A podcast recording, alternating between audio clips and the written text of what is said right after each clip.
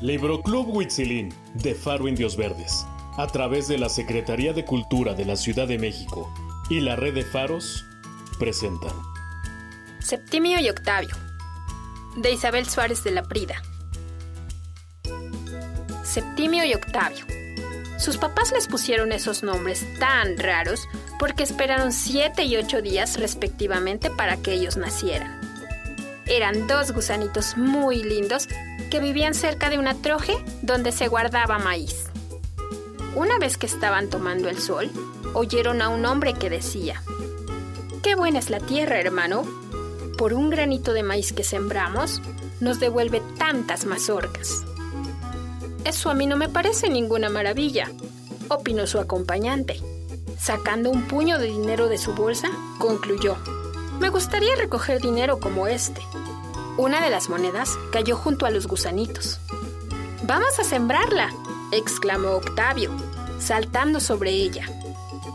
Vamos, aceptó Septimio. No obtendrán nada, objetó su papá, que llegaba en ese instante con enfado. Sembremos un grano de maíz o este frijolito. Septimio se unió a esta decisión. Octavio recogió la moneda cada uno por su lado hizo un huequito en la tierra y colocó su semilla dentro, es decir, Septimio su maíz y Octavio su moneda. Pasó el tiempo. Septimio vio con alegría cómo la plantita salía de la tierra, cómo crecía y cómo se llenaba de futuras mazorcas. Octavio, malhumorado, escarbó con pies y manos el lugar en el que sembró su moneda y jamás vio nada distinto.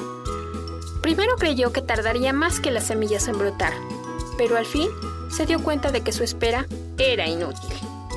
Un día Septimio llevó sus elotes al mercado y regresó con una bolsita llena de monedas. Creo que algunas veces los papás suelen tener razón, pensó Octavio. Y colorín colorado, este cuento ha terminado. Hasta la próxima.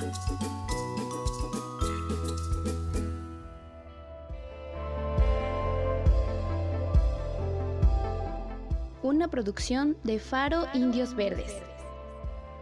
Síguenos en nuestras redes sociales, en Facebook e Instagram como Faro Indios Verdes, Twitter arroba Faro Indios Verde.